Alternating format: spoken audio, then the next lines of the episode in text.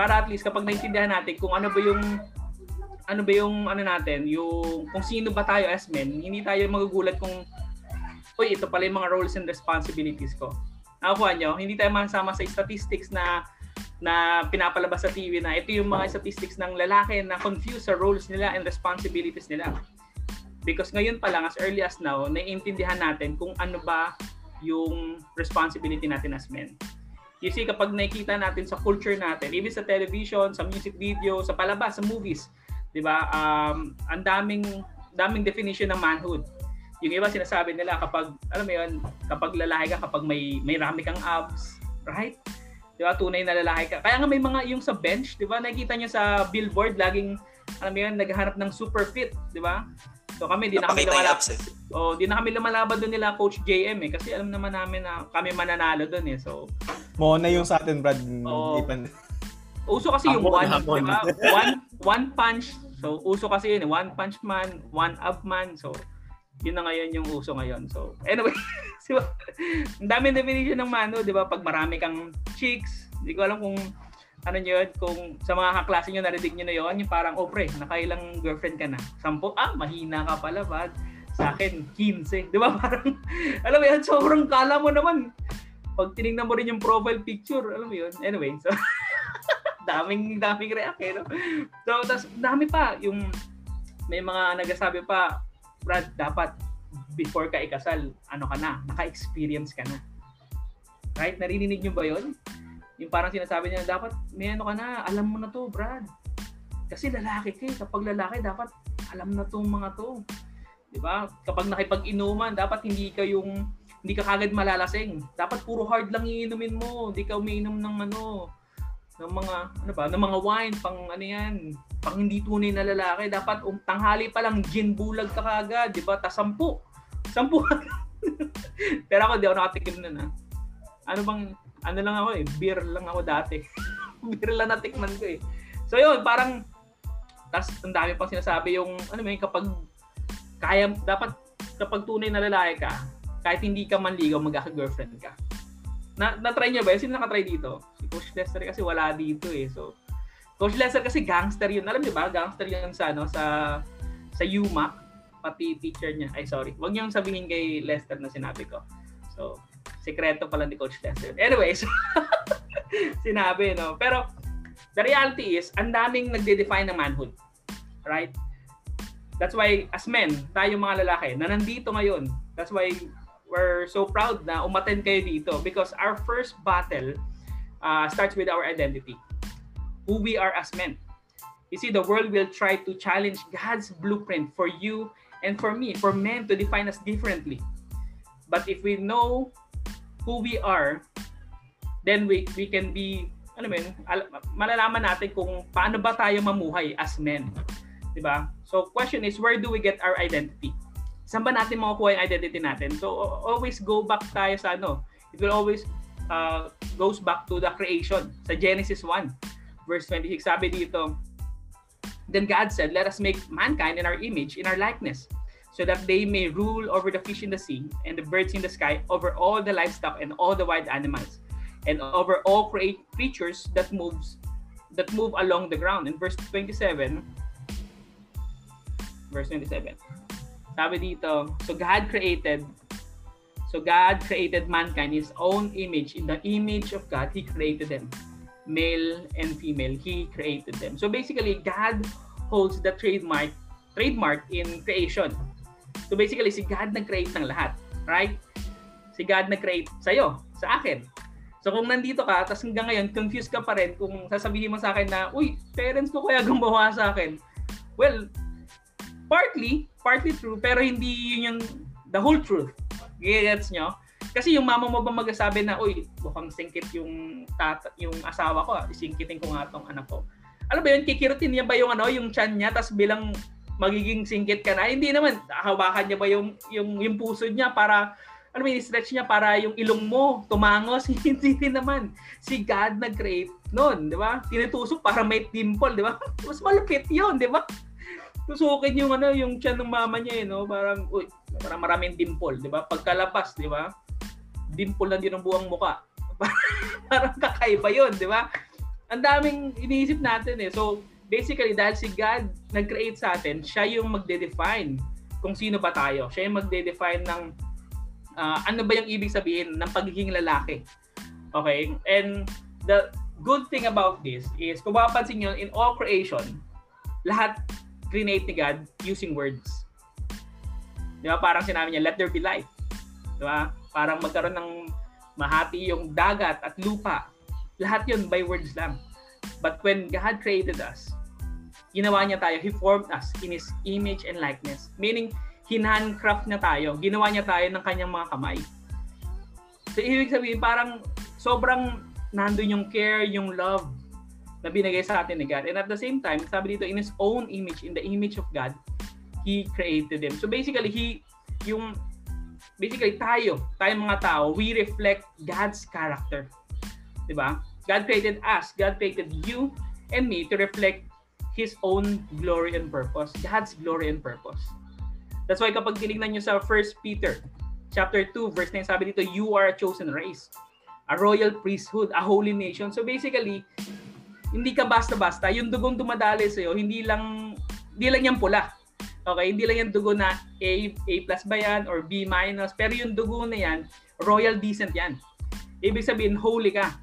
Okay, ibig sabihin nasa lineage ka ng mga kings. That's why yun yung gusto kong maintindihan natin lahat. Na God created us men, but at the same time, we are called to be kings. Okay? Tinan mo yung, kat- tinan mo yung katabi mo sa Zoom. Ganun ka lang. King yan, okay? Kung kahit ganyan itsura yan, mukhang hari yan, di ba? Kahit mukhang witch. Ay, sorry. Si Martin, nakita ko si Balbas eh. So, parang sombrero ka, parang ano, eh, kakaiba eh. So, ano yan, hindi ka basta-basta. We are called to be kings. Meaning to be to be royal, okay? And royalty means ano yun, a royal descent, di ba? As a king, we are called to lead the people God entrusted to us. God entrusted to you. It is God's blueprint for us to lead. Kaya lagi na sinasabi, di ba, we are the head and not the tail. Tama ba? And dinideclare nyo ba yun sa sarili nyo? Kasi kung hindi nyo dineclare, di ba? Pero again, whether you like it or not, pag sabihin mong, coach, hindi naman ako leader, ayoko maging king, ayoko ang matawag na group leader sa homework namin eh. Well, the reality is we are called to be king. We are called to lead. And as a king, meron tayong as a king, ang meron ang ginagawa ng king kasi is to look ahead. Basically, meron siyang vision. 'Di ba? In short, may plano 'yan. Kapag king ka, tayo nag-iisip, strategic tayo. And siguro ngayon, may mga, yung iba dito, single, yung iba dito, may girlfriend, tama. And kanina, tinatanong ni, sino ba nagtatanong? Sila Coach Jeric, si Kuya Martil, di ba? Kung bakit ka single? Tapos every time nakasagot ka, it declares about your vision. Parang, ano ba nakikita mo five years from now? Kaya kaya ngayon, di ba, si, si Ronan nga, si Ronan ba nagsabi nun, parang hindi siya makabili ng games or si kung sino man, di ba? Parang sagabal sa games, sagabal sa games. I mean, marami kang kahati sa, sa, sa pera mo. Kasi yun yung nakikita mo eh. In the next five years siguro, magagastos pa ako, bibili pa ako ng mga ganito, magbibuild pa ako ng stature ko, ng emotionally, financially. So, yun, yun pa lang. Kaya, kaya mo naiisip yun kasi nga may vision ka. Innate sa atin na magkaroon ng vision. Kaya hindi ka mag, wag tayo magtaka na, uy, parang naisip ko na kagad kung ano yung magiging kinabukasan ko or parang ano, gusto kong direction na. Kasi yun yung binigay sa atin ni God to lead with a vision.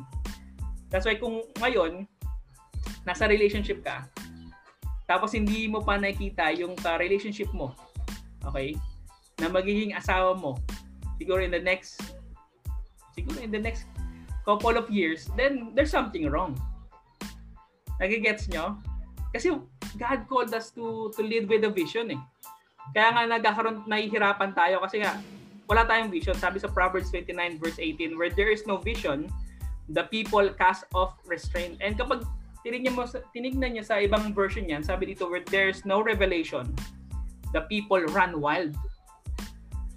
Imagine nyo ba yun? Kapag yung tao, walang vision, they run wild. That's why, um, ngayon mabalitaan niya sa mga Facebook, sa kung ano mang social media account, makikita niyo yung ibang tao, pumasok sa relationship, after a month, break na kagad sila. Why? Kasi pumasok sila sa relationship without understanding na itong taon to, papa, kaya ako papasok sa relationship na to kasi meron akong vision ng marriage. Nakikita ko na siya yung magiging asawa ko in the next couple of years. Parang ng- ngayon pa lang, papasok na kami ng marriage, siguro 2 years from now, 3 years from now. So basically, may vision. Pero kapag wala kang vision na ganun, then parang sabihin mo lang, coach, ano naman eh, happy-happy lang, enjoy-enjoy lang tayo. Then there's something wrong. Mag-run wild ka talaga kasi kapag meron kayong hindi pagkakaunawaan, meron kayong naging ah, tension na pinag-usapan, then ayaw mo na i-restore yung relationship. Hindi, okay lang. Ayaw, hindi ko na i-restore yung relationship kasi well, tingnan ko lang naman to kung compatible tayo eh. Right? Niisip ko lang naman kung magiging magiging click ba tayo, kung okay ba tayo kapag naglaro ako, tapos ikaw, kinokontra mo ako laki, ay, ayoko na, wag na lang. Kasi wala tayong vision eh. Wala tayong commitment. We have no vision. The people cast off restraint. Kaya maraming broken-hearted na babae ngayon dahil sa mga men na walang vision. At tayo nadadamay. nadadamay yung mga pangalan ng lahat ng lalaki. Kasi nga, isipin ng babae, uy, lahat ng lalaki ganito, tapos mag-post siya, di ba? Mga lalaki talaga manloloko, di ba? Sino dito, di ba? Parang kayo naman, hindi naman lahat ng lalaki manloloko. Eh kasi yung mga ibang lalaki, walang vision. Yung mga ibang lalaki, papasok lang sa isang relationship para lang, di, para happy-happy lang tayo. Para may makuha lang. Right? Pero as men of God, as Christians, we are called to have vision. Kung may girlfriend ka ngayon, okay lang yan, at least. Di ba? Angat ka sa amin. Angat ka sa kanila pala. Ah, sa amin. May asawa na pala ako. Angat ka sa kanila, okay? But my hope and my prayer is that you will have vision na someday, papakasalan ko to. So, di ba, Kuya Martin? Tama, tama, tama yan. Yun. Diba? Dapat ngayon pa lang nagtitingin ka na ano bang wedding ring ang maganda para sa kanya. Ano bang ring size niya? Go? Kasi- Jenny. Kasi kapag hindi mo iniisip yun, magkano ba gagastusin sa wedding, sa ano, engagement ring? Kung hindi mo iniisip yun, then there's something wrong. Kaya parang pag tinanong ka, oh, kailan ka mag-propose? Ah, kailangan ba yun? Parang, hello, sa sakali kaya namin, parang, di ba? Kaya walang ipon eh. Looks ahead. Kaya nga sinasabi nyo kanina, di ba, kailangan nyo maging financially able. Ang question is, anong amount ng pera yung kailangan mo para masabi mong financially able ka? gaano kalaking pera? Kapag may isang milyon ka ba, financially able ka na? Stable ka na ba nun? Para mo masasabing emotionally stable ka na. Kapag hindi ka nagagalit, kapag, alam mo yon kapag namatay yung ka- kakampi mo, sa, kung ano man, kung pag-clash na, tas yung kakampi mo nakatayo lang, no? Ay, ba't di ka pag di ka na nagalit, emotionally stable ka na ba? Yung mga simpleng bagay na yon mahalaga yon kasi it will dictate yung vision na meron ka sa buhay mo. People cast off restraints. You see, alam ko narinig nyo na to lagi, pero babanggitin ko pa rin, if we fail to plan, you plan to fail. Kapag ikaw mismo, nag-fail ka to plan, then you plan to fail. You plan to fail. Yun yung plano mo mag-fail kasi hindi ka naman nagplano naman eh. Ang end up, of course, lahat broken hearted, lahat mahasaktan. Vision. Mahalaga yon as kings. Second. Ah, yes. may violent reaction ba? May gusto ba kayong tanong? Pag may question kayo, type nyo na lang. Okay? Nakikita ko naman yung mga ano eh. Tapos pwede sagutin ni Coach Jeric. Nagturo eh, no? Kung sino man. Okay, second is, as kings, we are called to watch over our people or his people. Meaning meron tayong warrior heart. Na, na-feel nyo ba yun? Yung parang uh, every time na manonood kayo ng isang movie, hindi ko alam kung na-try nyo na to, tapos kapag merong injustice kayo nakita, parang gigil na kayo, gusto nyong banatan din yung tao.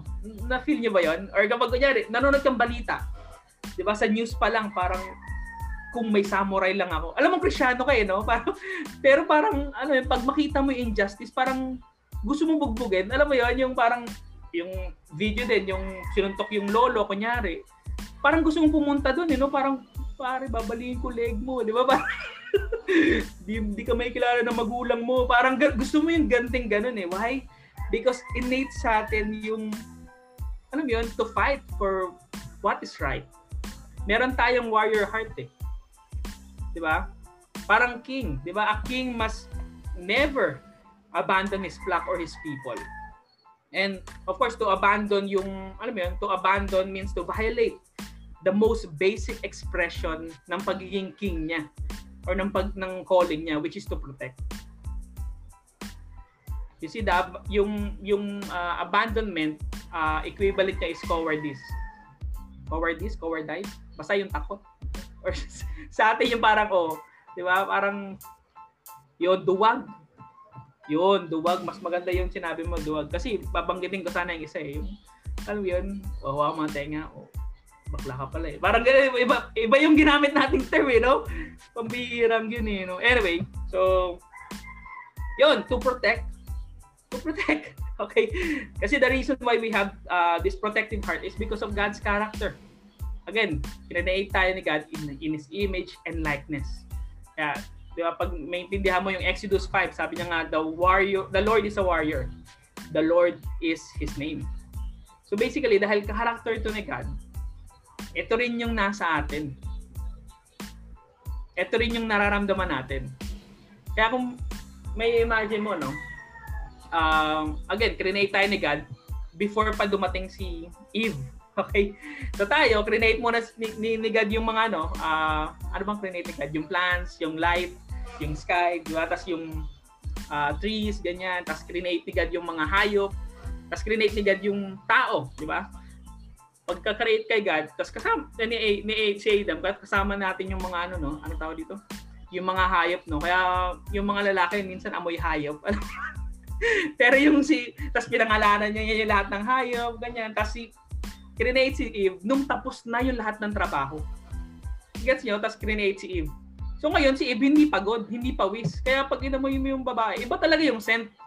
Di ba? Pang, tayo talaga amoy wilderness tayo eh. No? Amoy, alam mo yun, amoy wilderness talaga eh. No? Pero yung babae kahit pawisan, parang, grabe naman, amoy bulaklak ka lang. Di ba?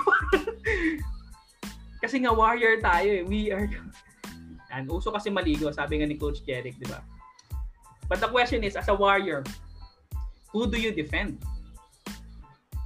Who do you defend? Or siguro better question is, are you ready to defend? Are you ready to defend? Di ba parang lagi sinasabi natin or yung sana all, sana all pinaglalaban, right? You see, but a warrior is we need to protect the people around us. And especially yung mga babae sa paligid mo paano mo poprotektahan yung mga babae? Yan. Yan yung mga magandang tanong, di ba? Paano mo poprotektahan yung babae? Unang-una, huwag ka mag-chat ng hanggang hating gabi. Yun! Huwag ka mag-chat hanggang 3 a.m. Huwag mo silang puyatin na kakachat sa'yo tapos sasabihin mo, good morning. Kumain ka na ba? Yan, yan, yan. Yan. Tapos bilang hindi mo na i-chat yan. Sabihin nila, as a friend. Oh, as a friend. Wow, pare. GM pa, no? Sa, sa messenger. Kumain ka na ba, GM? Pare naman. Uso pa ba yung GM? Di ba? Tapos bilang i-ghost mo na. Ngayon, magpo-post na naman sila. Di ba? Sana lahat ng lalaki hindi nang ghost. Wow, pare. Di ba? Ano ba yung kaninang pinost nila? Basta yun. Di ba? Kaya apektado na naman tayong lahat ng lalaki. Kasi hindi natin pinoprotektahan din yung babae. Right? Ghosting, di ba? Para kang multo pero hindi ka, ano yun, Coach Paul, paramdam ka ng paramdam. Ako. Yes. Para lang malinaw dun sa iba kung bakit ano ba yung principle, bakit it is hindi siya wise na makipag-usap sa girl pag gagawin. Yun, magandang tanong yan, Kuya Martil. The reason kasi kung bakit hindi tayo, kung bakit ngayon sinasabi namin na huwag kayong mag-chat nang hanggang alas 3 ng umaga kasi ang babae mas mabilis mahulog ang loob kapag nag spend time ka sa kanila again, katulad sinabi ko kanina, may vision, di ba? Kung ngayon, wala ka pang vision na papakasalan mo naman siya, okay? Naliligawan mo naman siya, tapos nag spend time ka na ka-chat siya, ka-text siya, di ba? Tapos parang, ang goal mo lang pala is malaman kung crush ka rin niya, then huwag mo na ituloy yung balak mo. Kasi ang end up is, paano pag hindi kanya crush? Di ba? Kasi ikaw, nag, nag nag-consume na siya ng lahat ng time niya sa'yo, ng effort niya, kasi nga, lagi mo siyang chinachat, Tapos ngayon, iiwanan mo na lang siya bigla-bigla. So malaking part ng buhay niya mawala kapag nawala ka. Wow. Ibang klase. Kasi sanay naman siya nawala ka before eh.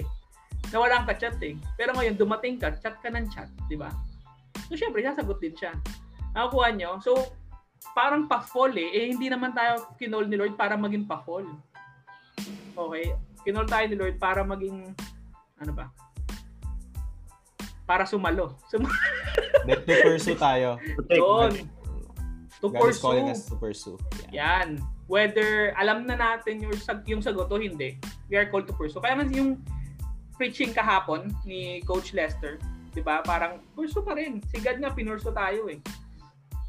Nakakuha nyo? Parang naalala ko tuloy si, si Krishna, si, si Ish, yung asawa ko. Well, si Ish, pag kinachat ko, wala talagang reply. Pero ang chat ko lang naman, how can I pray for you? Wow. Ayun, nalaman na nila yung iba, yung mga. Christian.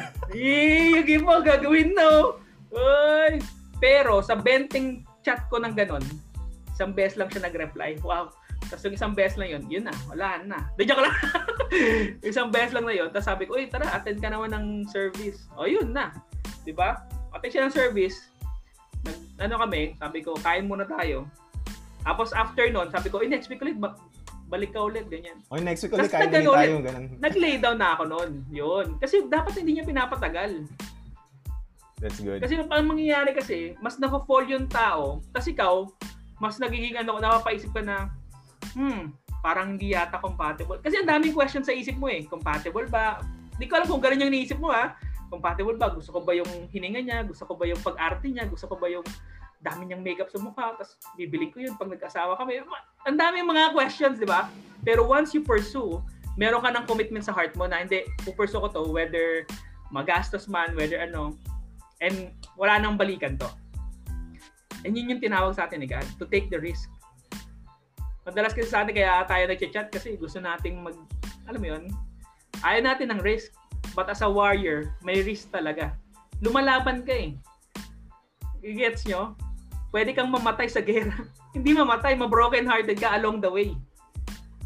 Pero as a warrior, we need to fight. Gets nyo? And as a warrior, meron, of course, meron tayong mga armor, di ba? Bago ka lumaban ng gera, ito yung mga armor natin dapat. Ay, iba pala yan. Si Ragnarok pala to. si Power Rangers. Pero ito, ito talaga yung pinakaano natin. Yung armor dapat natin. Yung, yan. Ba? Parang, meron sinabi si meron sinabi si si si, si Paul sa Ephesians 6 'di ba yung uh, uh, wear the full armor of God yung belt of truth ibabakal mo sa waist 'di ba uh, breastplate of righteousness 'di ba uh, ano pa ba sandals fitted for the readiness that comes with the gospel of peace 'di ba ano pa ba yon basta shield of faith uh, sword of basta, ah, sword of the spirit which is the word of God so lahat yon dapat dala-dala mo yun when it comes to battle kasi ang mangyayari, kapag wala kang ganyan, then, baka bumagsak ka. Okay? Baka bila na lang, alam mo yon bila lang mapana ng kalaban, bagsak ka ng hagad. And as a warrior, di ba? Before kasi nung naging Christian tayo, parang okay lang. Na-feel nyo ba yon Parang ang dali-dali lang lahat, ganyan. Pero nung naging Kristiyano ka, parang feeling mo may konting ano, um, pagpipigil. Na-feel nyo ba yon Yung parang nahirapan ka na tumingin ngayon sa alam yan, sa ibang babae. Nahihirapan ka na ngayon. Hindi ko alam ha, kung gano'n yung na-feel nyo ha. Parang ngayon, conscious ka na sa mga sinasabi mo, sa chinachat mo, sa ginagawa mo, sa ginagalaw mo. Why? Because yun yung, yun yung armor eh. Parang napoprotektahan ka. Okay, kapag hindi mo hindi mo dala-dala yan, then madali ka lang mahuhulog ng kalaban. And as a, as a Christian, no? Nung naging Kristiyano ka, we, you are always at war. Yun yung tatandaan niyo yan. You are always at war. You struggle with sin. Diba? Sinawag, sinabi, sinabi ko kanina, we are warriors eh. We are warriors because we are fighting for something. You are fighting about purity. You're about uh, fighting about righteousness. You're about you're fighting about justice, your relationship with God, and your testimony. And as a as a warrior, hindi mo lang pinoprotektahan yung mga taong yung mga taong nakapaligid sa'yo, pero protektahan mo rin yung sarili mo. Kapag pinoprotektahan mo yung sarili mo, ano ba yung ibig ko sabihin nun? 'Di ba? Uh, especially sa atin mga men, ang pinakakalawan talaga natin is lust. Tama ba? Lust. So paano mo poprotektahan yung sarili mo sa pornography? Alright? Paano mo uh, paano mo pipigilan yung sarili mo sa masturbation? O, diretsaan na tayo, di ba? Masturbation. Paano mo pipigilan yung ano yun, yung mag-isip ka ng lustful thoughts? Naalala ko si, pag every time na uh, makakaisip ako siguro ng lustful thoughts, like ko na, na, na re-remind yung word na whatever is pure, whatever is noble, whatever is praiseworthy, whatever is excellent, think, think such things. So parang alam mo yun, kapag na- na-imagine mo yun, lumabas ka na lang, okay? Tapos isipin mo, uy, upuan to. Uy, wow, may ilaw pala kami dito sa sala. Uy, may TV pala kami. So parang, may, ma, alam mo yun, malihis lang yung, yung isip mo.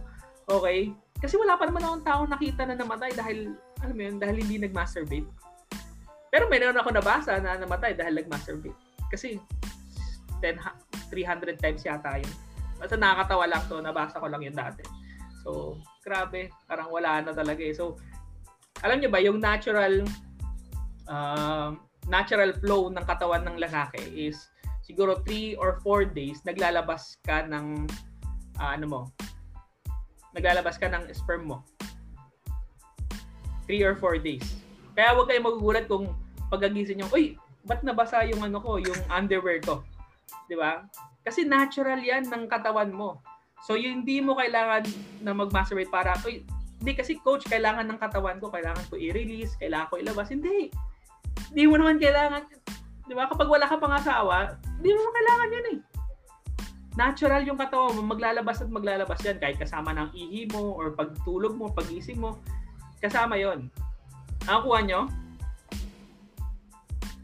Masturbation, pornography. Kasi kapag every time na ginawa natin yon, um, again, nandito tayo sa protection, no?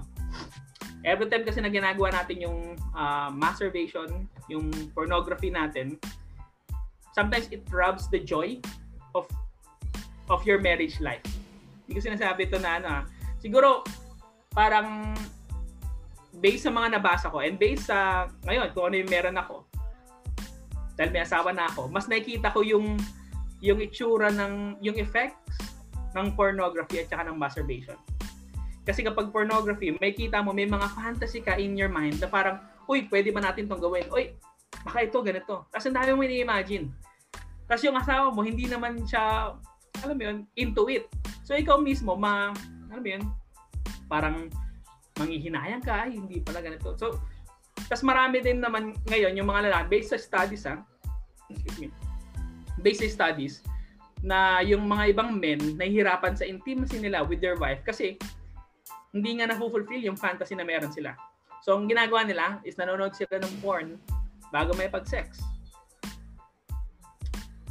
Kuha nyo, it robs the intimacy. It robs the the design, the blueprint na create ni God. Nawawala yung joy. Kaya nga again, ang goal ng kalaban is to steal, kill, and destroy. Then, dahil ngayon, nahirapan na kayo sa intimacy, then nagsas- nagsasucceed na yung kalaban. Because of pornography. Because of masturbation. Lahat ng ginagawa natin ngayon, whether minsanan lang or moderation, gagawin natin yan in excess siguro in the next coming years. Kasi magiging habit na yan. And mas mahirap tanggalin yon. That's why as early as now, mas maganda nga pinag-uusapan natin to eh. Mas maganda rin na nandito kayo para mas nagigets nyo na, oh, hindi pala ako mamamatay kahit di ako mag-masturbate. Oo, hindi ka mamamatay. Okay? Kuha nyo. Armor of God. Mahalaga isuot. And last, as kings, we are called to lead with others yes, we are called to lead, but at the same time, lahat naman ng kings meron tinatawag na council. Even yung presidente natin, may council nga siya na nakapalibot sa kanila eh. Na nagdidikta na, oh, ito yung wise decision, ito yung mga kailangan natin gawin, ito yung mga siguro kailangan mo pampirmahan.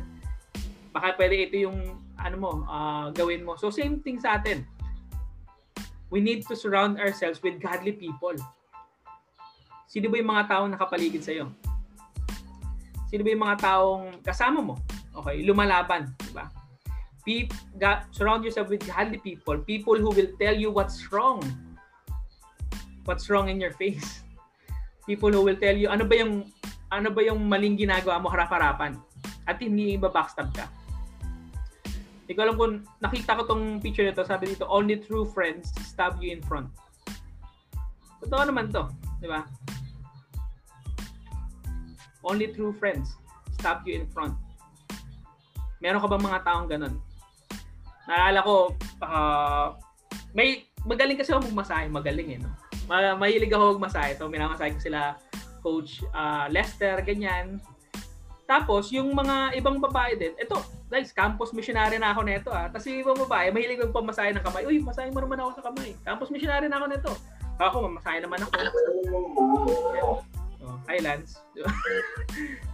Tapos, alam mo yun, so ako, okay lang naman sa akin magmasahe. Tapos bilang may lumapit sa akin, isang uh, campus missionary din, sabi niya, parang hindi yata maganda yung nagmamasahe ka rin sa babae. Ha? Sabi ko, bakit naman? Eh, gusto nilang masahe yung kamay nila. Eh. so, parang, parang siya, parang, hindi, kasi skin yon Pag ikaw, humawak ka ng skin ng babae, may something na electricity na dumadalay sa ano mo, sa dugo. Ayan, di ba?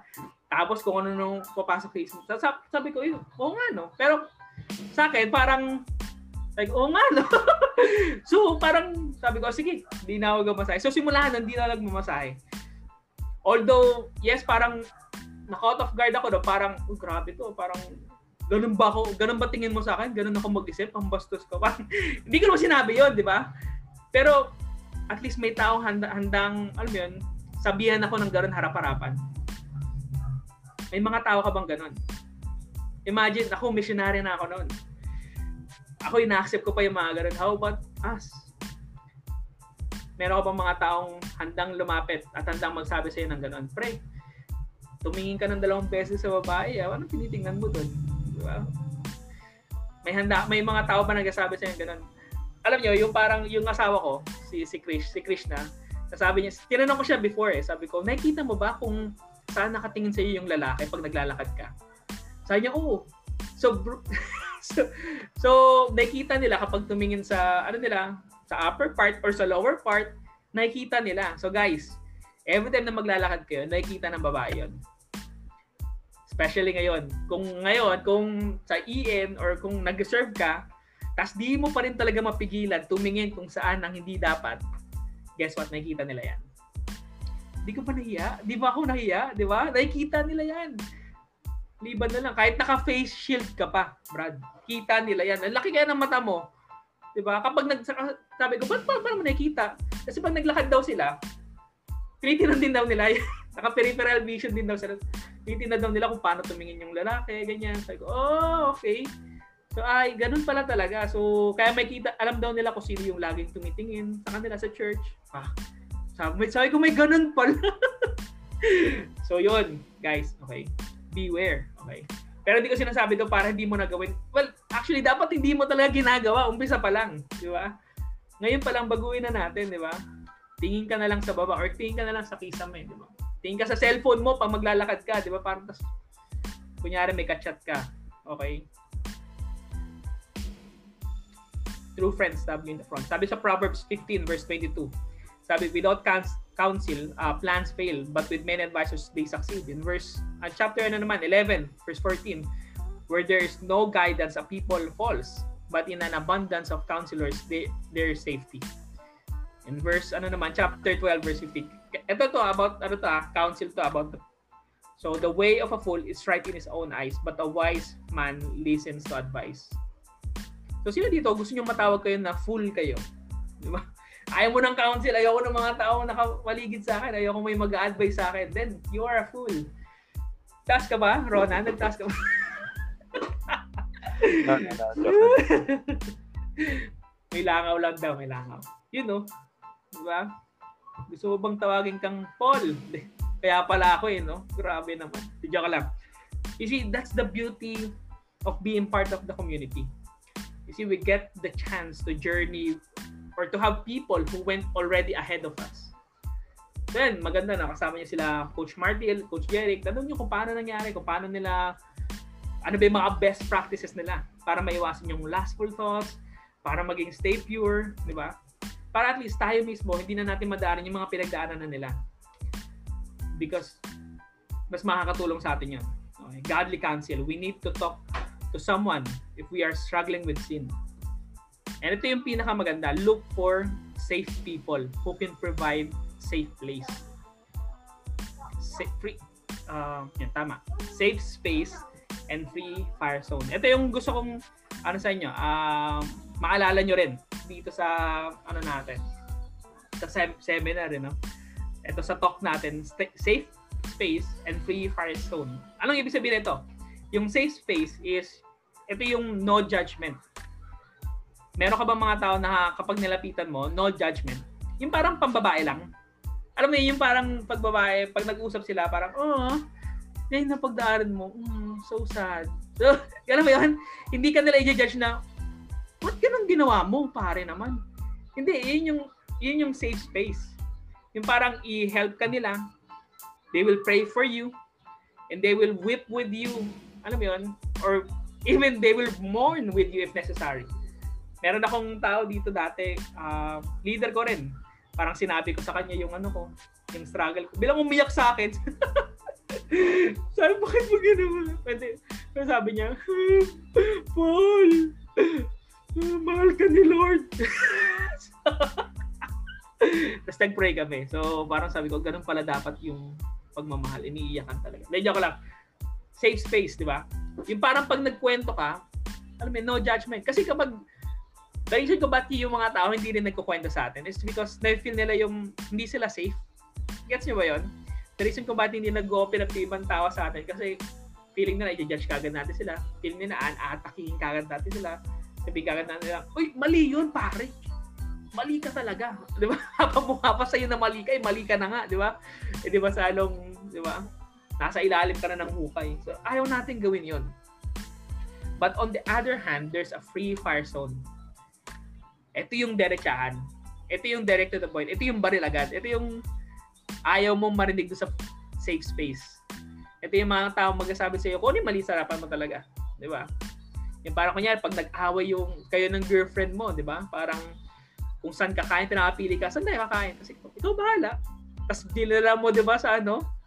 Sa Jollibee. Bakit dito? Eh, ayoko nga ng Jollibee, di ba? Gagalit siya, di ba? Eh, di huwag na tayo kumain, di ba? Tapos bilang mag-aaway kayo, ganyan. Tapos bilang, ano yun, kukontakin mo yung kaibigan mo, pre, grabe to, ano ba to? Inaway niya ako. Bakit ba? Ba't kayo nag-away? Eh, kasi sabi niya, kahit ako daw pumili, tapos pinili ko Jollibee, eh, gusto niya daw, McDo pala. Eh, napupunta kayo sa McDo. Yun sabihin sa'yo ng ano, ng lalaki free fire. So, so gawin mo sa McDo. Kumain kayo sa McDo, di ba? Ilibre mo, pinursu-pursu mo yun, niligaw-ligaw mo, tapos aayawan mo. Yun yung mga free fire zone, yung parang direct to the point, kahit masakit sasabihin mo. Why? Because kailangan nila marinig yun. Free fire zone. Men, we are called to have people who will counsel with us. Alam natin na hindi natin kaya to, di ba? mag-isa. Even sa gera eh, as a warrior, as king, hindi naman sila sumusugod na sila lang eh. Pag warrior ka, hindi ka susugod na sa gera na mag-isa ka lang. Lagi kang may backup, lagi kang may mga tao na kasama doon. So wag natin isipin na alam na natin lahat. Okay? Na nakaya, baka isipin niya na, ay, ganito yung struggle ko, ito yung pinagdadaanan ko. Baka sabihin niya, tagal ko ng Christian, ito pa rin yung struggle ko. No. Hanap ka na magme-mentor sa'yo hanap ka ng mga taong may masasabihan ka ng kwento. Huwag mo hayaang alam mo yun, huwag mo hayaang umiral yung pride at saka yung shame na nasa sayo, nasa buhay mo. Let me tell you this, you are not less of a man if you seek help. You are not less of a man if you seek help. Pwede pwede tayo mag-seek ng help. Again, we are called to be kings. As kings, we have we have to have vision. We need to watch over our people. We need to lead others, lead with others.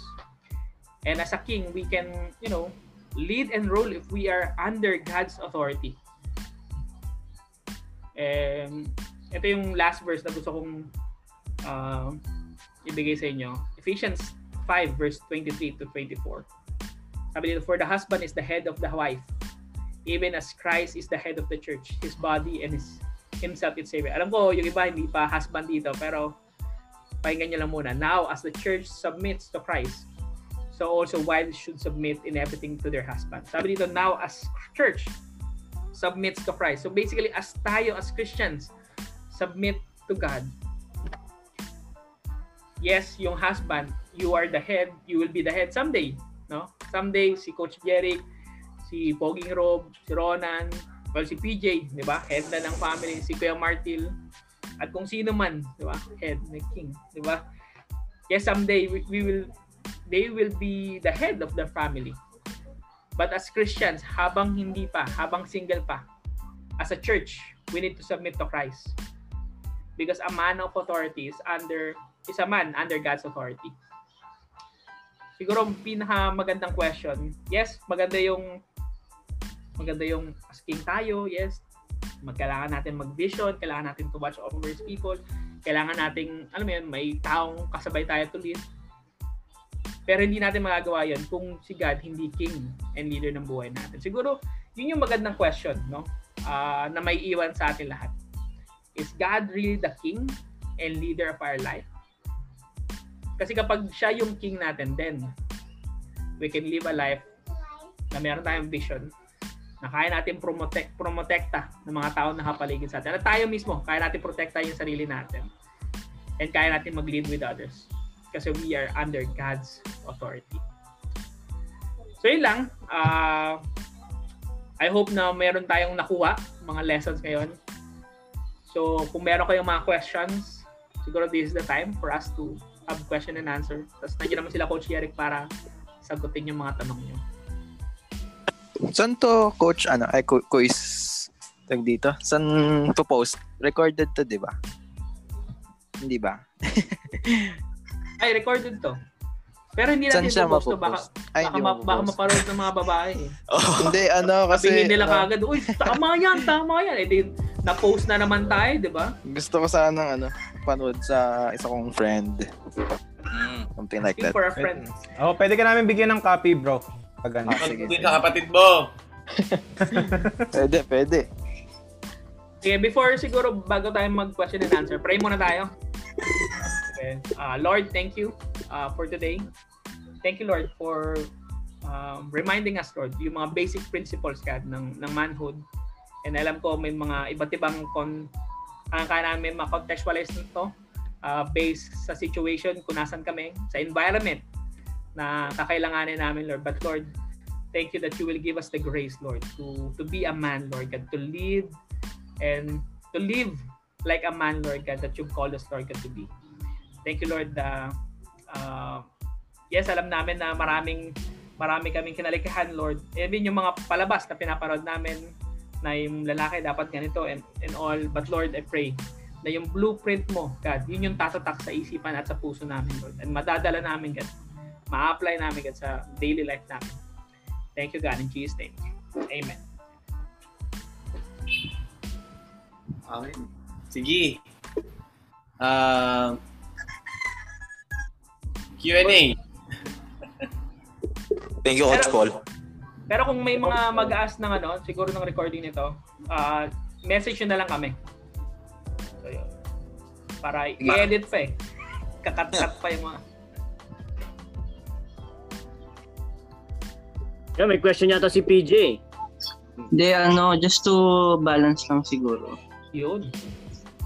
Ah, kung paano kung yung work niya is taga ano siya? Massage.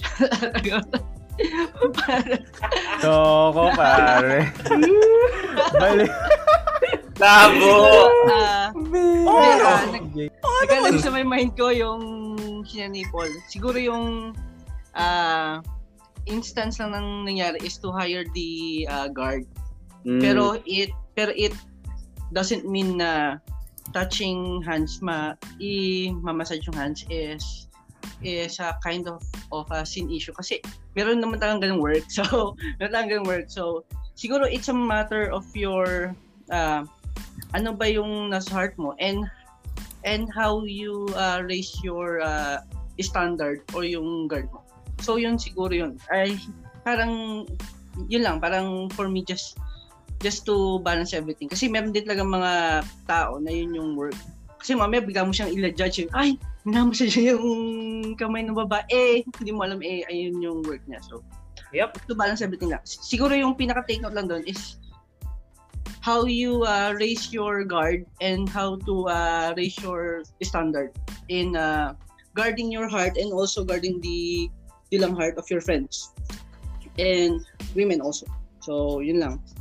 Thank you, Yun. thank you. Tama. Paano kasi kung sa school, ano, sa school performance, maghahawak-hawak talaga yun ng kamay. No? Oh. Ako, masahista kasi ako by birth eh. By birth. Hindi, kaya sabi ko kanina, di ba, ah, different contextualization. So, siguro yung iba, um, alam mo yun, when it comes to touch, medyo ano yung ano nila. Pero yung iba naman, kahit touch, wala eh. So, yun, di, di, ano lang, depende lang kung, basta yung basic principle na nandun is to protect. Depende na lang sa inyo kung paano nyo i-apply yun. Depende sa environment, sa kinalakihan, at kung ano yung tinatawag ng ah, ng pagkakataon. Tawa ka Martil ah. Kung yung nagpapakulo sa dugo mo. No? Oo. Ano naman yun? Totoo yun. So, Mamaya, so, pag mga sinubukan ka lang ng pagkain, di ba? Kinilig na. Ay, joke. Sige, any, any question? Pa? Any question ano? Ah, open. May nag-PM sa akin eh, Coach Paul. Sabi, paano daw pag yung babae yung nagyayayang makapag-chat hanggang 3 a.m.? Ah, Gagawin doon. Guwapo, guwapo. Papo I-block kasi mo na. I-block mo na. Di joke. Di mo 50 pesos pa per hour. Send na lang sa Gcash. Parang kilala ko yun na. ah, Nila kung feel ko yung ganyang problem. Ay, wow! Hindi, Wow! Matindi yung. DJ. Panggabi kasi yan. Mid, midnight ng shift. Kaya naman kasi. Trabaho Ah, pa Pabili ka na ba ng gatas? Trabaho. Oo, trabaho pala kasi. Ah, trabaho. 3 a.m., Oo. Pero siguro, to answer, no, Coach Miko, yung tanong mo, well, ano sabi mo ulit? Paano pag yung babae nagkasabing gusto mong makachat ka hanggang 3 a.m.? Chat, Yes. chat, chat. Ah, well, madali lang naman yan. Pag sinabi mong good night na, hindi na magre-reply yun. Eh. Kung pag mag-reply man lang, eh, tignan mo na lang bukas para kunyari tulog ka, tapos mag-ML tayo, di ba?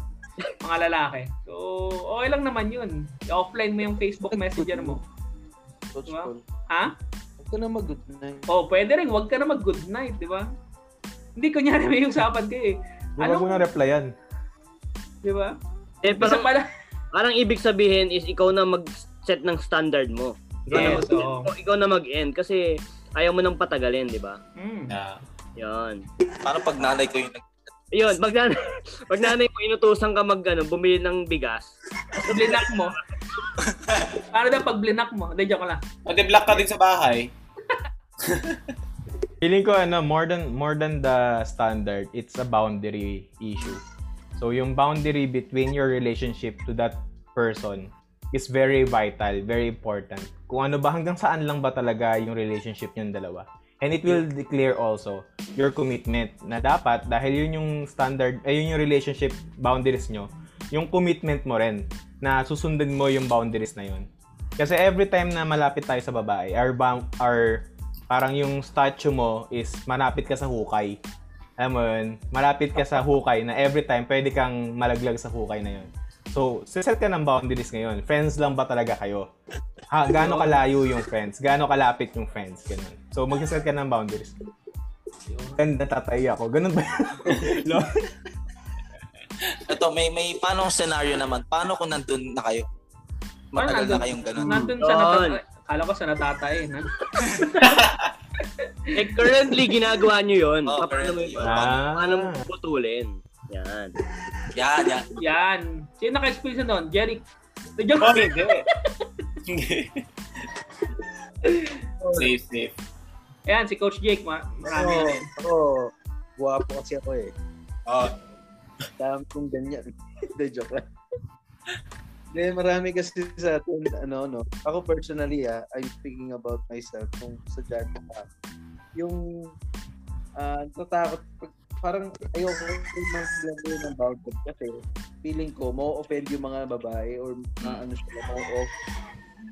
So, feeling ko marami sa atin yung ganon. Yung ang worry natin, baka makapag sila. Baka, Playing safe, ganun. Oh, maging ano, yung maging suplado yung tingin mo sa kanila. Ganon, yung feeling mo, hindi, hindi, parang ano, yun nga eh, parang, parang conscious sa conscious tayo na baka hindi tayo maging gentleman, hindi natin re-replyan agad yung message or yeah, Yan. ganon. Mm. ako noon, to be honest, ano lang, parang frustrated na ako noon. I just end up, parang ano, tinigil ko lang, ganun. Tinigil ko lang. Tapos nag ano na ako, yung mga, parang nag-ano lang ako sa, sa, sa sarili ko na, ah, sige, kailangan ko talaga itigil itong mga ano ko eh. Ah, yung pas- sweet ko na mga ano, hindi lang kasi sa isa eh, marami-rami yan eh. GM na, GM. Hindi mo naman, GM. ano, ano yun, hindi mo naman, wala ka naman talagang balak sa kanila. Pero kasi nag, nag ano ako eh, yun na, eh, no dati, hindi naman talaga kasi ako pagwapuhan, gano'n. Gusto ko lang ng may ah, affection ng mga babae, gano'n. Mm. So, so syempre, eh, syempre, ingatan ko na lang yung mga friends ko, gano'n, parang na yung gagawin ko, no? Na gusto ko, ano yung sila. Parang maging close sila sa akin. Ganon. Eh, wala pinapatamaan ni Coach Paul. Estudyanteng ako. Ano lang, parang ako ah, to be honest, ah, doon ka na sa ano na yon sa sa sa, sa, sa position na yon 'di ba nakikipag-flirt ka na ng hindi mo alam ganon. Just end it. Kung hindi mo alam paano end or communicate just end it. Pag nagtanong yung babae iyaan mo lang. E paano ko kung ano kung maano siya ma broken heart hayaan mo lang. Kasi may leader din naman yan siya yung mag-ano siya yung mag uh, silang dalawa yung bahala doon kung hindi hindi mo na talaga alam yung gagawin mo ah. Doon. Pero kung ikaw, minsan kasi pag nag-communicate ka, minsan parang may ano ba eh, nag, nagbabargain ka pa sa sarili mo eh. Diba? Ay, baka naman pwedeng ganito lang. Hanggang 8 p.m. lang. Ganon. So, anyway, yun lang naman. Coach PJ, pogi mo ah. Ah, siguro gusto ko rin ding mag mag ano siguro add doon parang if ano ba yung laman nung convo nyo during night time or bakit mo ia i-allow parang gano'n kasi parang i i sinare kasi sa to ni Kuya Kuya Job dati yung during school of uh, campus ministry parang meron kasing mga circle of uh, convo parang pagka hindi mo g- ganong ka close, hi, hello lang, tas wala lang. Tapos meron tayong mga people na we are uh, allowing to uh, share deep convo. No? So, yun na yung mga mga hilig, mga problems and all. So, ang question dun kasi if ano ba yung laman ng convo nyo and bakit kailangan ganong oras? So, just to balance everything, hindi naman kayo pinagbabawalan kasi wala naman yun sa may Bible and everything. Pero yun nga, being being wise person, if if ayaw mo namang mag nang pa pala fall or ayaw mo namang mala fall in love pa. So, yung yung guard mo, yun yung you should be aware also na kasi paano kung may nag-chat ng deep deep night tapos parang kailangan lang ng help, something, eh, emergency. Tapos ikaw naman sobrang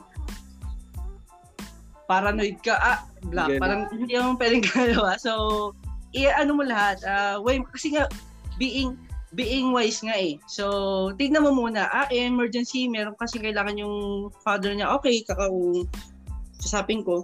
Pero if wala lang, naglantatanungan lang kami sa mga hilig, mga, mga hilig, tapos bakit pag meron siyang problem, ako yung palaging kinaka usap. So, syempre na yun.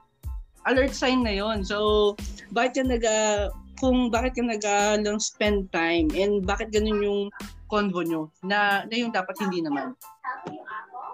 Ano sagot ni Coach Peter? Oh. Ang tanong daw, bakit kasi gising ka pa late night? Tulog ka. Yan. Tulog ka na rin kasi. O juice eh. Kala ko yan yung tanong eh. Yung chat sa'yo. Gising ka pa? Sagot mo, tulog na ako, ano? Ah, si Ronan, si Ronan. May tanong si Ronan. Yan, yan. Ah, yung question ko is ano, ah, how are men supposed to lead pag ano, pag yung women pa ano, para more gifted. Parang I guess nyo, ah, parang ano lang ako, level 50 victory group member, tapos siya level 900 Bible master. Paano yun? parang parang mas ano, You're saying pag mas mature sa'yo, parang ganun. ah, ah, ah, that's ano, that's actually Kung mas matured sa'yo, mas alam niya na wife, submit Oo. to your husband. Right. Di joke lang. Ano ba to? Oh. Context ba ng marriage to? Or ano ba to? Girlfriend mo na ba? Or hindi pa? Hindi, pero Courtship? Hindi, ano, parang in every context, courtship, girlfriend, or marriage, what if ganun, Ah. parang ano, more angat yung girl compared sa... isa muna. Ano si Ganun. Coach Jake? Alam niya yan. Ayan. Oh, mataas ay kinigil at dana eh. Ano, uh, I look at it as a blessing. To be honest. She's, why, she's parang ako ah, kung di-describe ko, um, lamang din naman ako sa kanya. May lamang din naman. I mean, parang, sorry, pero ano eh, pero, yes, matalino siya, ganon. Uh, uh, before, nung boyfriend and girlfriend pa lang kami, mas naking sahod niya sa akin. And, uh, active siya sa ministry. Tapos, ano pa, parang ano, yung uh, fruitful din. Nanonotice ko yung fruits niya before. Mas nanonotice yung fruits niya before eh. Ganon. Compare doon sa akin. Ako kasi silent lang ako. siya lagi nakikita. Ganon. Pero, I don't know. Hindi naman siya naging ano sa akin. Hindi siya naging problem. Maybe because I look at it as ano, as a blessing nga. As a something na parang yun din kasi yung nagustuhan ko eh. Hindi ako na-insecure eh. Ganon. Hindi ako na-insecure doon sa mga ano niya, sa mga pinagag sa mga talent niya sa sa sa mga bagay na mas higher siya sa akin kasi ano yun parang I look at it as a blessing not as a competition now kapag pinadag pag nag, naging married kami parang parang mag ano lang mag ano kami parang mag, mag ah, ano yun mag mag combine ganun Compliment. compliment. Yes, complement each other. kunyari siya, matalino siya, ang galing. As in, feeling ko ano eh, 300 yung IQ niya eh. Ako, iniisip ko pa lang, naki, parang iniisip ko pa lang siya, ano na, ando na, tapos na sa utak niya, alam mo yung gagawin. So, parang, parang for me lang, blessing yun sa akin when it comes marriage. Kasi, ano, ah, uh, parang ano eh, parang, that's how God formed her as a suitable helper for me. Ganon. So parang mas nagiging ano ko, mas mas nagiging um tawag doon yung uh, efficient the, in the way I live sa family because I have a wonderful helper beside me. Yun. To- add to that, guys, so sorry, I just want to, ano, add lang. Parang I, wa- I was thinking of, thinking na you are a team. Diba? Team kasi kayo, hindi kayo magkaaway. diba? Kaya, kaya kayo nagtutulungan. Eh, kaya siya magaling sa'yo. Mas, may mga times talaga na, parang, I'm thinking, kami ah, may, ako may asawa na din ako. Mas magaling ako mag-budget. Pero parang, alam mo yung culture kasi natin, parang yung babae dapat nagbaba, mahawak ng pera. Pero dapat, parang alam mo, eh, kasi mas mas talent ako, mas talented ako in terms of money parang ganun. Or in terms of parang medicine mas may alam siya doon Siyempre hinahayaan ko siya doon but ang goal kasi is you are a team. Mayroon kayong same goal. Hindi kayo nagpa, nag-uungusan. Alam mo yun? Parang ay dapat ako yung ano diyan kasi ako yung hindi. You're a team there. Lang Yeah, pero I agree dun sa sinabi ni ano ni Coach Paul dun sa sa chat box. Ah, if you're in in the season na parang ipo-pursue mo pa lang or hindi mo pa wala ka pang relationship dun sa tao na yun. Tapos nai-intimidate ka kasi mas mataas siya sa'yo. Tapos ikaw na dito ka lang, parang simpleng tao ka lang. Tapos nai-intimidate ka sa kanya. alam mo, just always remember that God is with you. Yeah. Na sinabi, sinabi ni Lord na, na liligawan ko tong taong to. Sinabi ni Lord na makakapapangasawa ko tong taong. And when you're reminded na God is with you at may sinabi sa'yo si Lord, ito yung, ito yung babaeng yon Walang, walang, ano, Brad, sasagutin ganun. Walang paput, patumpit-tumpik pa. Sasagutin ganun. Yun lang yung masasabi ko, guys. Be secure that God is with you. Pag mas matangkad daw sa'yo, magtakong ka. Yung isa pa sa ganun na, yung takot Wala na sa loob. Oo, kami. Para mataasan mo, no? Labo. Pero totoo yun kasi dapat we learn how to put our security in the Lord. Yeah. To be honest. Oh. O, ako, add ko lang, okay din yun kasi ma-encourage ka rin na ano, mag-double time sa relationship mo. Parang, does, does, does her faith challenges you to also pursue God mo? For me, yun yung ano eh, okay din yun. Napakalaking benefit din. Yun. So, yeah. May next question yata. Next question na. Pero nasagot ba yung tanong mo, ano, Ronan? Hindi, kung Ah, ano, actually, eh, ano? Dito bata eh. Ah, ah, mas lalong na-clarify sa akin. It's ano, it's a good reason nga na when you're married or when you're ano, when two of you are in a relationship, you guys are working in teams. Parang hindi Yep. nga ano, obviously it's not a competition. So ayun, it's uh, it's really Parang Valorant lang yan. Come on, Parang, Ronan. parang ML lang yan. May support, may tank. Yan, yan. Ay, gusto ko yung sinabi ni Jacob, God will fill the gap, yung differences nyo. Tama, yan. Brad. Tama, yan. Uh, Galing mo, Jacob. Mga asawa. Hindi ka talaga sumagot. Galing, galing. Pwede na, pwede. Oo, pwede na mag-asawa si Jacob. Joke. Hindi na ako sumagot eh. Puro may asawa yung sumagot eh. Kahit. Tsaka na. Pwede na kayo. Hindi na na. Ata kayo ah. Next Um, question, guys. May question pa ba dyan? Baka may punguning question pa dyan, no? Invited na kayo. Itanong nyo na guys kasi minsan lang to, puro tayo lalaki dito. Ah, Guys, wait lang, wait lang. Papaalam na muna ako. Si Krishna balag. Parang nilalagnat na daw eh. siya nagpapadagit sa uwi. Puyat pa siya eh. Sige, na muna ako. Salamat, Coach Paul. Thank you, Coach Paul. Eric na muna bahala dito. Pag may mga tanong, hindi naman sila Coach Jake. Thank you. Thank you, Coach Paul. Quinn. Thank you. Oh, sige, sige. Parang may nag may nag-message ulit sa akin, guys eh. Punguning Ah, question. Yung message sa iyo ah. grabe nagme-message na yan sa'yo ah. Ayaw sabihin. Oo. Paano daw pag hindi mo maiwasan yung ano, Ano? yung alam mo na yon. Si Junjun? Oo. Paano daw gagawin? Kaya Martil. Wait Ay, na may, yung ano. oh, may, may ano, suggestion sa akin si Coach, ano, Coach Dick yun. eh. Hindi yung Imagine mo ginagawa yun. Ah, ano ba yung ginagawa ko?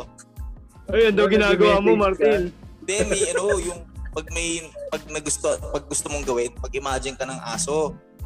Tapos yung aso na yun, kinakain yung sarili niyang pupo. Imagine nyo, very graphic. Tingnan ko na. Labo. Lalat na yun. Tapos susukan niya, di ba? Tapos babalikan niya ulit. Kakainis. Guys, kakain na kami. Speaking of, kay Lance. Ayan. Eh, si Kuya Martil, meron niyang ano, yung ginagawa yan dati. Ewan ko kung ba't di- Parang aso lang yan, guys. Pang tropa yan. Siguro, Kuya ako, Martil. ah, ano sige, ikaw muna. Wala, sige. Kasi meron akong ano eh, parang nat- natutunan ko. Scan naman kayo. Sometimes you really gotta be honest with yourself. Sabi ko na, kung nalilibog ka, magpatuwa ka sa sarili mo, isabihin mo rin kay Lord. Kasi hindi naman kanya i-discriminate. Eh. Binigay niya talaga. We are really part ng manhood natin yun. Even naman na ng babae, yung, yung desire for sex. Sabi mo, Lord, hindi ko kaya, talagang gusto kong gawin eh. Mo, yung magpaka-humble ka. Kasi it's better to to be honest with yourself than to, anyway, ano mo lang, yung parang, kung ayaw mo talagang saktan si Lord sa ginagawa mo, you really have to ask for His help. Kasi kung hindi mo rin, i, kung ka rin magpapakatotoo, paulit-ulit mo lang siyang, kahit hindi mo isipin yung thought, kahit sabihin mo, okay, bahala ka lang dyan. Minsan, ano eh, hindi siya mawawala. Kung talagang L na L ka na, pag pray mo, sabihin mo, ay kailangan ko ng tulong mo, Lord, di ko na kaya, gusto nang gawin, gusto nang manood, eh. ito, i-open ko na yung site. Eh. So, ganun. It's so hard to battle this alone. Pag nandun ka na sa puntong hirap na hirap ka na or gipit na gipit ka na sa ano talaga gusto, gusto mo na ilabas pag ina pag sinarili mo lang wala talo ka talo ka talaga Yeah. Kaya si Martil, isa sa mga natutuwa ko dyan dati. Ewan ko ba kung ano meron sa kanya nun. Laging na-L eh. Lubog na lubog. So, minsan mag, ano yan, magme-message siya. Nag-message siya, no? Nag-message siya sa akin yung minsan. Isa, natawag pa nga ata eh, gano'n.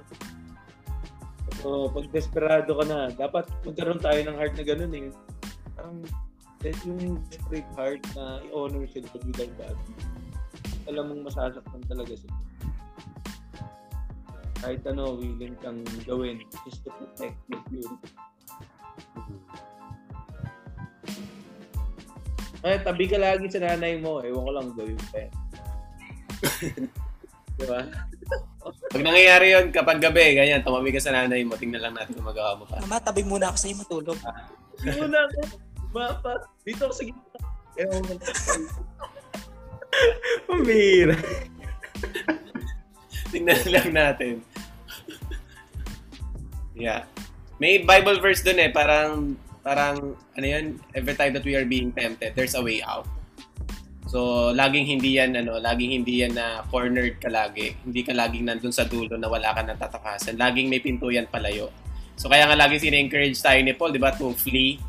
So, actually, prevention is better than cure eh. Actually, or, di ba, parang at least kung ngayon pa lang, alam mo matetempt ka na, o alam mo pa lang na ikaw na lang mag-isa sa bahay, di, make yourself something na productive, di ba? Na hindi yung wala kang ginagawa, puro cellphone ka lang.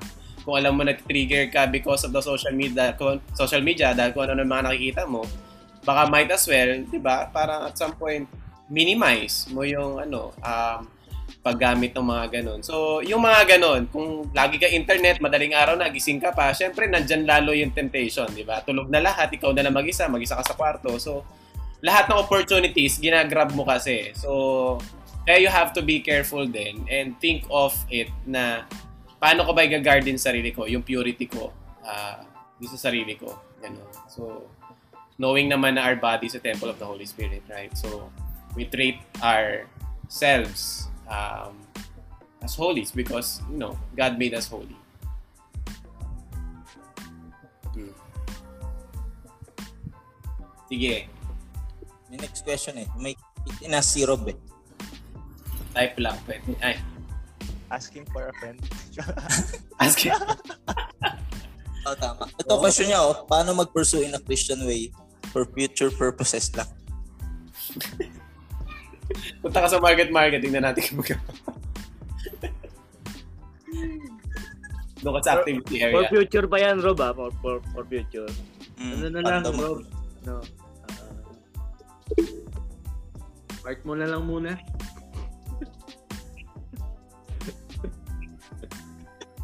Meron pa ba? Question?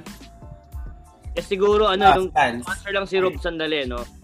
Kapiyawan ko na. Siguro pag nagpe-pray kayo sa, ano, sa future nyo, wag mo munang specific, wala mo nang specific name.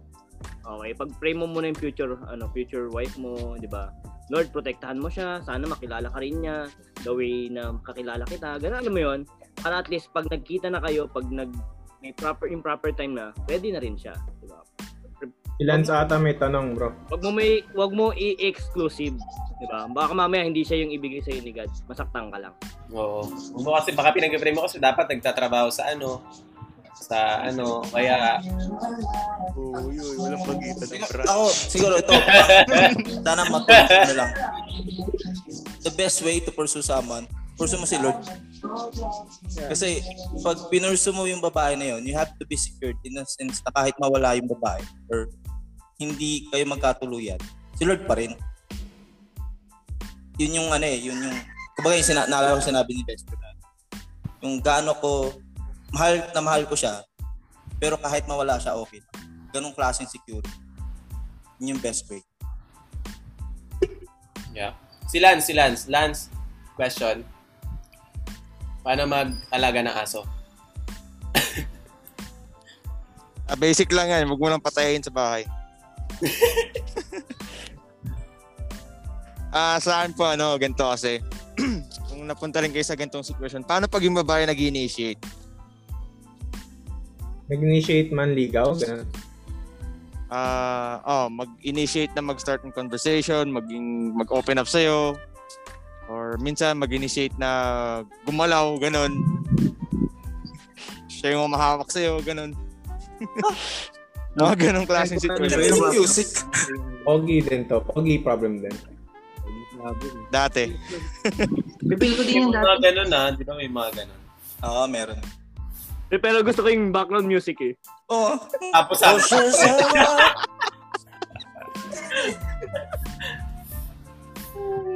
Sorry, natapos na pala yung kaninang background music. Nagpalit bigla.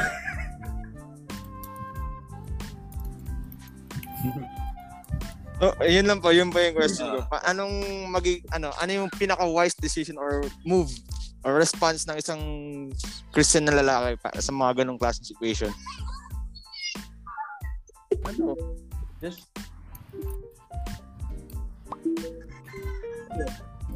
Di rude ako eh.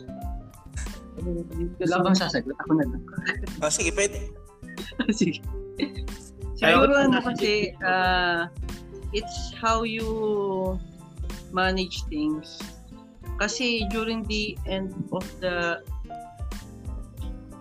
the day naman eh, it's how you response. Pero kung ina allow mo yun, eh yung syempre mas lalo kang malang lilit sa sa may sa malang scene, di ba? So parang common sense lang yun. Parang meron ka kasing choices doon na black and white eh. Pagka black and white yung choices mo, it's easy to to to lang choose syempre. Parang if if good and bad yung choices mo syempre alam mo na agad yung pipili mo good. Pero kung ang kung choices mo is puro is good and good parang ah ang hirap na pero kasi yung question mo it's it's allowing you to uh, choose in doing good and doing in in bad way. Kasi if kahit naman naman lang ulit siya namang ulit sa'yo, if you will not allow it, it will stop. Di ba? Parang common sense yun eh. Parang common sense yun. Pero if ikaw, ina, alam mo na, ilan na, ilan na, alam mo na, ina-allow, syempre, mas lalong maglang-grow yung feelings, desire, lust, tapos at ng the end of the day, nahulog ka na sa may pit ng, ng. So, God gives you a free will, God, God gives you a wisdom, and God gives you a godly friends, God give you leaders, so that you can ask questions, and so that you can choose how to pursue holiness. Di ba nasaan naman yun? Uh, Bible naman yun. Na, di ba yung tanong nga doon, parang parang ang hirap maging pure dito sa malang world na to kasi parang lahat ng titignan mo, lahat sin lustful things. But with godly, ano nga, counsel and godly friendship, diba? parang it will allow you to uh, say no to ungodliness. And also with God's syempre, power. Basta sobrang dali lang nun. Uh, it's black and white eh, kaya madali lang magmili. So, yun lang. And I hope and I hope naging help siya. Kumbaga po, parang it takes two to tango. Kumbaga, wag ka na mag-engage and not unless na alam mo mga Oo, di ba? iba na Parang- magiging ano, kalalabasan. Kasi parang, eh yun nga yung sabi ni God, di ba? Man should lead. So, pagka kahit na siya yung nag-push, initiate niya, pero if you will lead the way to say no, it will not go on. So, hindi na siya, syempre kung palagi siya nagpupumilit siya, tapos palagi mo siyang sinisinzone, binablock mo, eh di wala na, di ba? Eh, gusto rin niya eh. Eh gusto niya. Yun lang. Aminin natin parang ang ganda eh. No? Oo, oh, coach, ang ganda eh. Iba yun, iba yun, iba na yun. Iba na yun. Kila- na, iyak mo na kay God yun na, Lord, Oh. Mahina yung body ko. Ha? Eh. Ah, patawag mo na yung leader mo. Pag nangyari yun, sabihin mo, get behind me, Satan. Ganon. so, Pero yeah. kasi kapag ano eh, di ba? Pag parang marami ako na-encounter out of ano lang eh.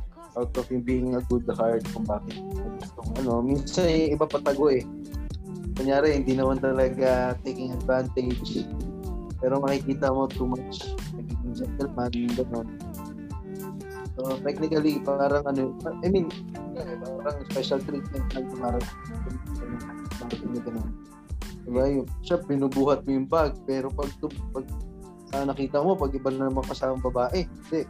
Diba? Inaatid mo pa pero pag iba hanggang kanto lang ng staff house. Iba inaatid mo pa hanggang Rizal ganun. So parang ano lang parang parang ang nangyayari nun in, well it looks like yes nagiging mabait ka lang nagiging, ano pero if you will see the ano the uh, yung longer effect so you're not really helping the the women but uh, really ano positive uh, ting a stumbling block pa nga sa mga women. Ba as a leader kahit na hindi na nakikita yung reasoning natin we should do what is right. We should lead them. Balang araw makikita nila yan. Ah lang. Ganun kasi ngayon yun narinig ko kay Dana yun eh. Kasi si Dana pag uh, minsan kasi uh, may mga ka-close siyang ano lalaki sa music team before. So, minsan di na niya na, na ano na namamalayan na nakahawakan yung braso, ganun. Ganun, especially may, may ano eh, may mga ganun, mga ka-close na para mga kapatid, kapatid na. May one time, naglalakad kami magkakabarkada. Eh, eh kami nila Coach Martilo, pagka ano yan, eh, circle of friends kami yan eh. Uso yun Oh, dati, yan. yung parang okay lang kapatid, di ba, parang hawakan yung braso, ganun. Kaya ako, eh, ayoko nga nang hinahawakan ako ang excuse ko lang lagi, ayoko nang malagkit. Ganun. Siyempre, mga estudyante kayo, basa-basa, ganun. Pawis-pawis. Pero, in, ano lang nun, ang ang totoo nun, ayoko nang hinahawakan ako ng babae kasi tumatayo yung buhok ko. Buhok ko tumatayo. Ha. Kaya, I mean, may something effect Ba- sa akin eh. Ganun, parang natutunaw yung puso ko. Ganun. So, ang ginagawa ko, pag may humawak, inaanak ko yung braso ko, ginag ginagano ko agad. Nung una, ang tingin na dahil grabe naman to, ang rude. Ganun, ang rude naman. As, grabe, ang sama ng ugali. Pero along the way, na-appreciate na lang din. Ganun, kasi nakita niya, ginagawa ko kila Claire, kila Justin, yung mga circle of friends namin. Pag kumapit yan, ano ba? Gaganon, gaganon ako. Ganun. May pagka-rude, pero ano kasi, it's my way to protect myself, tsaka ano eh, Hmm. para rin na-protektahan yung iba. Yeah. Kumbaga maging aware kayo sa nararamdaman. Kayo maging oblivious. Oo nga eh. Kay, ano kasi parang mas kilala niyo yung sarili niyo. Parang gano'n. Ah, hindi ko naman alam kung ano yung kung, ala, kung ayaw nyo na may mahawak sa inyo at yun na nagiging trigger for you to uh, think of other things. Uh, alam nyo magkakasala kayo. And then, why, ano, bakit hindi nyo protektahan sa sarili? I think about uh, the story of Adam and Eve, di ba? Instead of, dapat si Adam yung nagli-lead, but hinayaan niya si Eve yung yung, yung gumawa, di ba? So, ano nangyari? di ba? Parang nagkasala eh. Kasi, papetiks-petiks eh. So, yung parang ganon. So, we should be, ano, para kumbaga maglagay tayo ng standard um, sa sarili din natin to protect ourselves and also to protect others din.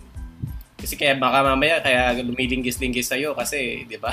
Iba pala yung meaning nun. Hindi lang dahil friendly siya or hindi dahil physical ano lang siya, pero struggle niya pala yun. Pero ang nangyayari dahil ginag ano, parang pumapayag ka, so parang you're helping the person na ma-fall dun sa kasalanan. So, might as well, mas magandang taasan mo yung standard mo sa sarili mo. Hindi namin kayo pinagbabawalan magkaroon ng good friends na babae. You just know how, yung limits lang. Yan. Ay, gusto kayo, ano, Nag-chat, may nag-chat, may nag-chat. Dami, dami ayan. Yan, yan, yan, yan, yan. Paano mo naman malelet go ang isang tao naging sobrang malapit sa'yo at paano mo din po may handle yung, yung nararamdaman? Ay. Pwede yung maganda. Grabe ah. Grabe yung mga tanungan ah. Mga Baka doon. yung context to, Mark. Bigyan mo naman kami ng context.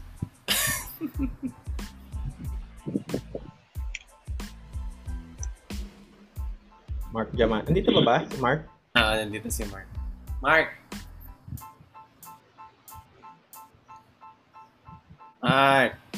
Hindi, baka mo naman naman. siguro, ano, baka bago sila maging Kristiyano, ganun na sila. O yan, yan, yan, yan. One year and three months na nililigawan. Wow. Ay, Hanggang ngayon, bro, nililigawan mo pa rin. Pero naging toxic. Ayaw mo magsalita? Gusto mo nag-chat talaga? magsalita ka na, Mark. Okay lang yan. Daw is the key. Wait na, wait. Sipag mag-type ah. Wait po. Go po. Ako po si Mark. bro, paano Ah, naging toxic, bro? Ano, in a way, in what way? Paano siya naging toxic? Dali lang yan. Um, nag-start po ito kasi no ano, and way back 2019 po. First year college po ako. And ano po, parang nakaramdam po ako ng feelings sa kanya na di ko na ma-explain. Pero dahan-dahan ko pong na parang nahulog po yung loob ko sa kanya. Tsaka yun po, parang sobrang so di ba kasi po mag-classmate po kami nung college po. Tapos yun nga every time po na magkasama kami, parang iba po yung naramdam, ang, ang saya-saya ko po. Tapos po God fearing din siya. Parang yun po umatindi, umatindi po siya sa EN service po every Saturday. Tapos yun po, parang nagka, nagkaka-developan po kami dalawa, nagkakaunawan po kami mins, minsan. Pero nung parang, kung parang po, ano, parang un- una nasaktan ko po siya na, parang ano po kasi ako, nung nagdabog po ako noon nung time na yun eh. Parang ano po siya nasaktan, ano po siya eh, soft-hearted. Kaya parang, di ko po alam kung paano rin i-explain talaga lahat, pero hanggang ngayon po talaga is, yun, parang nawala na po lahat. Ayaw po, ayaw po kasi tingin ko lahat eh, kasi naiyak po. Kagabi po po umiyak po. May feelings ka pa rin ba nararamdaman? Ah, meron po. For Meron sure. Hindi naman iiyakin na wala pang feel. Wala nang feel. Sabi ko nga eh. Josh Lia lang yan. Ipaubaya. DJ! Naisip ko yun kanina, pare. Naisip ko yung paubaya kanina. yeah. Na-encounter na ako ganito dati na nakalimutan. Wala si Coach Jake eh, no? Pero actually may sagot dyan si Coach Jake eh. Kasi Wala, nawala si niya na yan. Pero ang ang tanong ko kasi dito, bro, ang unang question ko doon, ah, bakit ba naging toxic? Naging toxic ba dahil sa kanya or naging toxic dahil sa iyo? Ito po, Kasi- ito po. Kwento ko rin po. Um, yun nga po, di ba, parang nag-away na po kami. Tapos, halos araw-araw na po kami, nag-aaway na po kami. Kahit, kahit sa simpleng bagay lang po. Kunwari po, sa studies po namin, kasi ako po yung tipo na lalaki na, ano po, yung sobrang matigas ko talaga ulo. Sorry po, coach. Mga coach. Um, yun po, sobrang naging toxic na rin po ako noon. Parang, ano po, abang, nag, abang tumatagal po, lumalayo rin po yung loob ko kay God, pati rin po siya. Kaya parang para sa akin po, di na po naging healthy yung relationship namin. Naging, ayun pa po, parang di na po naging healthy yung relationship. Puro away na lang po. Kahit sa small things po, puro away na lang po talaga. Ganun po. Ayun, so yun ang galing yung ano. So yun ang galing yung reason. Yun, Yung sagot yeah. din. Sa'yo rin ang galing yung sagot. Oo. Wala kami sasabihin doon kasi ikaw mismo yung nagsabi ng realization mo, ano nangyari. So, It's a matter yun of decision, bro. So it's your decision. Ah, mas kilala mo yung mas alam mo yung situation, mas alam mas kilala mo yung babae, mas kilala mo yung sarili mo at mas alam mo yung nangyayari sa at sa relationship with God. So it's your decision. Ah, the answer is your decision. So kung ano man yung decision mo, bro, sa kung anong mangyayari, that's the answer to your questions. Pasok Moira. Moira, May ano lang, siguro yung, bro, you have to go through the pain. There's no other way. Uh, based sa mga experiences ko. May, Yeah, may that's season, true. may season talaga na kailangan mo, ano eh, you have to go through it with it. Pero kasama mo dapat. Kasi, ano eh, walang emotion na biglang out of nowhere, biglang wala. Minsan, pwedeng mangyari pag pinag-pray natin. Pero may season talaga of grief. Yung yeah. enduring yung hardship hanggang sa mawala. You really, sabi nga ni, ni Coach JM, kailangan mo lang talaga mag-decide. Kasi if hindi firm yung decision na talagang ilalit mo. Kapag may compromises, kunyari, may picture pa siya sa phone mo, minsan, dinidesire mo tignan. Titignan at titignan mo yun, hindi mo bibitawan. So, even yung mga little things. So, kung kung let's say, uh, magkasama kayo, pareho kayong, mga case to case case. Pareho naman kayong volunteer, tapos pareho pa kayo ng team, hindi magpalipat ka ng ng team, ta sharing, mga ganun ganun, para hindi mo siya masyadong makasama. Kasi the more you expose yourself to her, the more lang din mababalik yung triggers ng heart- ng pain na na-experience yun. Dati, ganito kami ngayon, hindi na, mga ganun ganun. So, ilulukmok mo lang yung sarili mo, lalo sa sa pain. Doon nga yung pain, ilulukmok mo pa lalo. Tapos, huwag ka na makinig ng mga favorite songs. yung nag-trigger din sa'yo. Uh, mga practicality wise, ano, practicality speak. Pero yun nga, you have to go through the pain. And the best way to do that also is to talk with your closest friends na maglalapit din sa'yo kay Lord. Yun yung ako, yung, kasi they can help you go through with it. Kapag may nakakausap ka, malaking Hmm. Tsaka ano rin yun na learning curve mo rin kasi yun. Parang you will be wiser enough and be matured enough na ah okay hindi medyo hindi pa pala kayang mag mag-handle ng ganyang ah, problems and all. And yun nga, you will uh, learn through it and you will also know if bakit ba merong mali. Ah, baka kasi hindi ko to binigay kay Lag- Lagad. So, sabi nga sa song ni Moira, ipapaubaya mo. So, Gusto ko yung pinupush mo talaga yung song ng paubaya. Pan ka ni Moira, ano? Hindi naman naging kayo, di ba? Kunyari, hindi naman taga naging naging kayo, eh ibig sabihin, hindi naman siya. Hindi naman siya, di ba? So, May, may message yung sa Jason bro, sabi ko, i, masyado mong pinopromote yung kanta ni Moira. Number one fan ka dito. Oo nga. sabi ko kay Jason, ganda ng video pre, na, naiyak ka. Kaya pala. Basta, Basta Mark, ang sagot lang doon, it's part of the process bro. It's Oo. part of the pain, process. pain, it's, it's ano, parang, ano yan, tag dito, li, to- totoo yan, nararamdaman mo. Kasi bakit siya totoo sa'yo? It's because may investment kay, nag-invest Ah. kayo together eh. So, and it doesn't work na kumbaga nalugi, nalugi yung yung business kaya masakit. So, in feelings din dahil nag-invest kayo pareho sa feelings, nagsama kayo, nag-uusap kayo, sabay kayo makain, lagi kayo magkasama. So, nag-invest kasi kayo ng feelings sa isa't isa. Talagang ah, pag nawala yun, masakit. I mean, marara- mararamdaman mo talaga yun. But like what at uh, Kuya Martil said na you have to go through that that pain and it's important that you are talking to at least to someone na at least mag-go through sa'yo, mapagsasabihan ka or mapag-pray ka, ganyan. So, importante yon Um, at least may nagsasabi sa'yo. May nare-real talk sa'yo, ganyan na ano, na yun. Yon, gusto ko yung sinabi ni ano eh, kay ni ni Irvin, grow muna kayo pero part ways.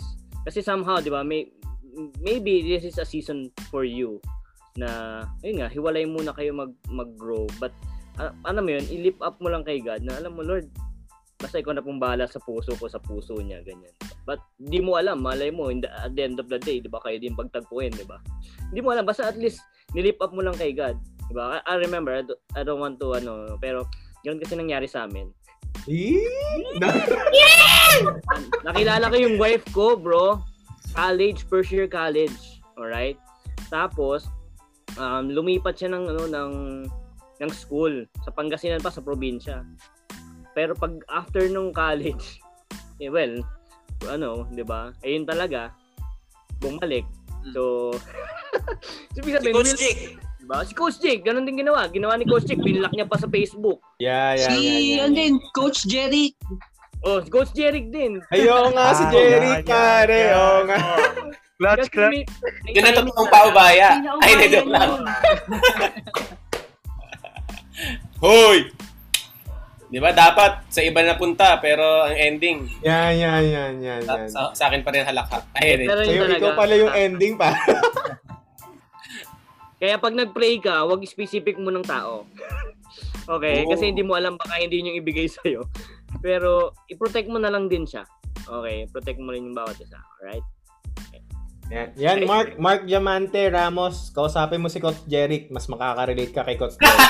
Ay, ko. Pero guys, guys, this is you, ano ha, parang, alam mo yun, every one of us is benefiting yun, di ba? Parang, ay, nakaka-relate ako doon. Alam mo yun, this is yeah, good. yeah. And parang gusto ko nga ulitin to. Pwede ba next month ulit? O next Yan, week? yan, yan, yan, yan. 'Di ba? Parang enjoy uh, ang sarap ng usapan. Hindi lang dahil February pero ano, eh parang si JR merong ano may question eh.